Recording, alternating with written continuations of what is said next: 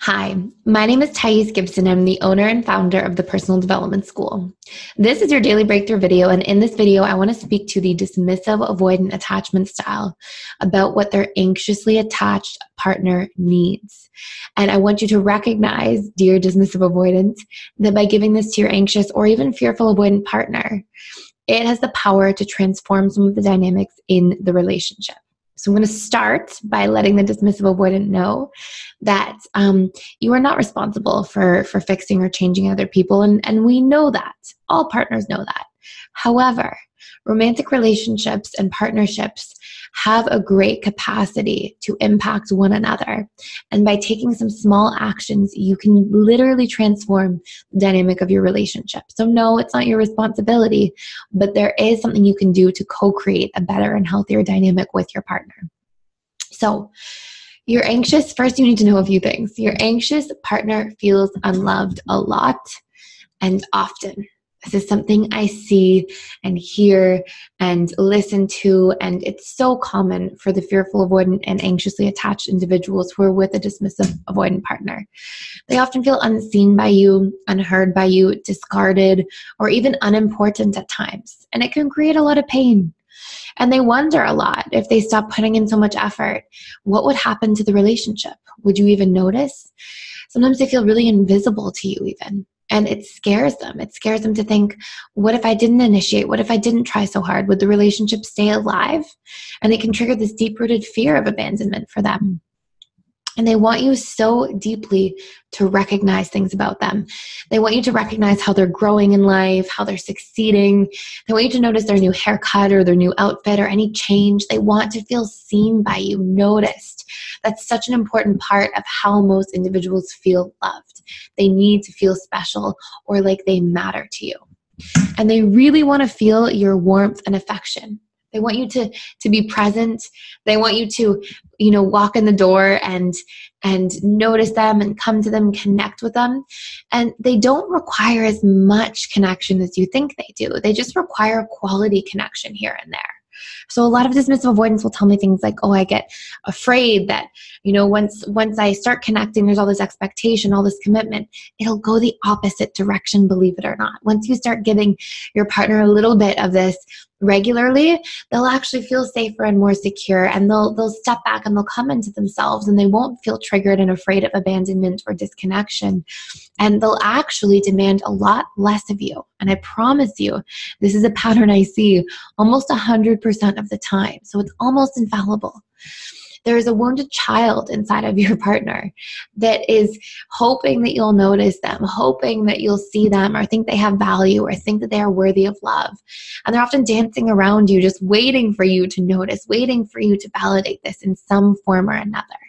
And they tend to respond really well, not just through words, but actually less through words and more through actions. Your presence, your attention, your connection. Um, that means usually, not always, but usually, even a little bit more to them than any kind of words or affirm- of affirmation or compliment. They tend to want you to be behaviorally connecting. So please notice them. Please take a moment and try to meet these needs for them. You'll see a lot of the criticism that sometimes you're feeling and experiencing melt away, and so many beautiful things shift in your relationship just by committing to noticing them and being present with them two or three more times a week for, for five, ten minute segments, even less. This will shift the dynamic dramatically in your relationship. So, how do you do this? I know this is something that that you might recognize at a practical, sort of logical level, but but often dismissive avoidants don't mm, you know clearly know how to do this. And it's not your fault. It's because a lot of you weren't shown this in the first place. So i'm going to teach you some really easy steps really simple. So number one you can just notice something about them. So you can, you know, sometimes a dismissive avoidant will say, I notice that my partner makes me feel supported, and that's really beautiful. But try to notice something that's specifically about them, not even about how they treat you, but just about them specifically. And this could be like how they're working really hard in their career or how they've been, you know, financially improving with how they manage the budget around the house. Or this could be that they are mentally, emotionally growing and working on themselves and learning. This could be that they're spiritually connecting more and more. This can be anything in any of the seven areas of life. So look in the seven areas of life and see what do I notice my partner doing differently? What do I how do I see them showing up? So it's going to be career, financial, mental, emotional, physical, spiritual, or relational, which can be with friends, family, or romantic relationships in the marriage or, or partnership that you're in. Um, so that's that's a really simple first way. And just to go tell them hey i noticed this about you and i think it's really amazing just to notice something. Number two this is another way. You don't have to do all of these either. You can just pick one or two and practice them once or twice a week three times a week even. When they come home stand up. If you live together or if they're coming over to your place to, to visit you to see you to, to go on a date or something you know when you see them gr- and greet them stand up. Give them your full attention and presence for a moment. And just it, it can be for 60 seconds of your time but just say hey welcome home or hey it's so good to see you get up and just make them feel connected to it so important to them and if you can give them a hug or some kind of affection or do something warm even better Number three, this is another potential tool you can use. And again, you don't have to use all of them, just pick a couple. Um, intentionally practice physical affection. You don't have to do this if it doesn't feel right or if you're in pain or, you know, this isn't about betraying yourself or doing anything, but this is about if you feel like the relationship's in an okay place and you want to just intentionally grow it to a better place or improve it in some way, do something that's physically affectionate. And this doesn't necessarily mean sex at all. This means like touch their hand, put your hand on their leg, put your arm around them, hold their hand when you're walking, you know, put your arm around their waist, touch their hair, touch their face, you know, anything in that category will, will make them feel like there's this warmth and this connection and this love. And it has a really powerful impact in the romantic relationship.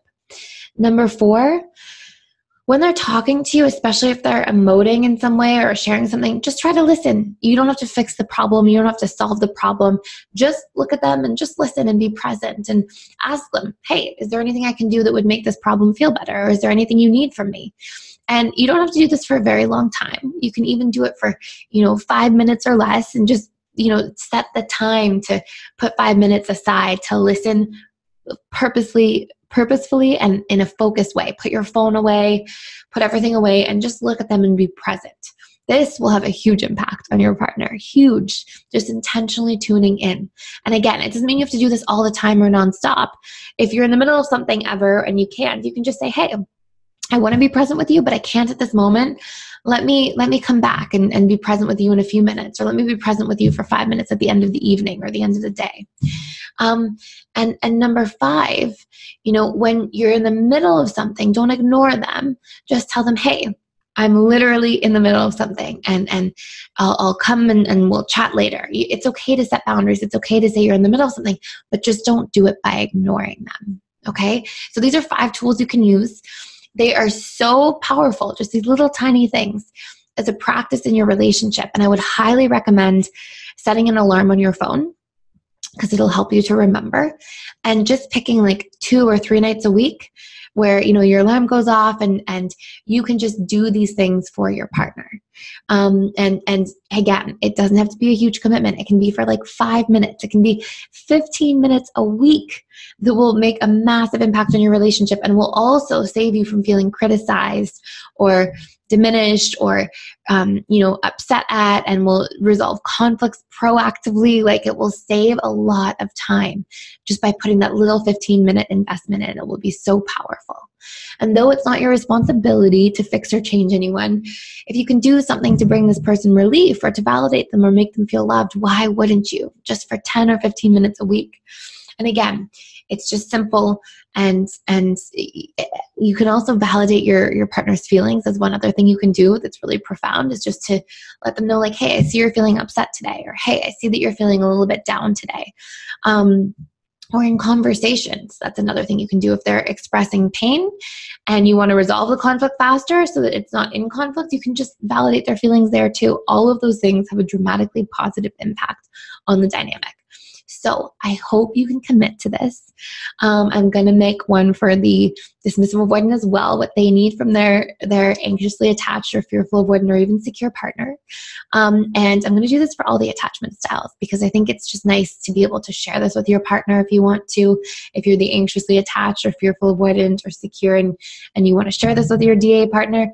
Um, or just for the dismissive avoidant to learn a little bit and have these tools that can resolve conflict faster and make them feel more connected and simplify the relationship um, and some of the challenges that can pop up. So, thank you so much for watching. Um, I will be launching some some dismissive avoidant attachment style courses along with fearful avoidant, anxiously attached, all these courses October 2nd of 2019. So just in a few short weeks. And I hope you can jump on board, join our community. We have a whole online forum where you can connect with like minded people. And I hope to see you there. Thank you so much for watching.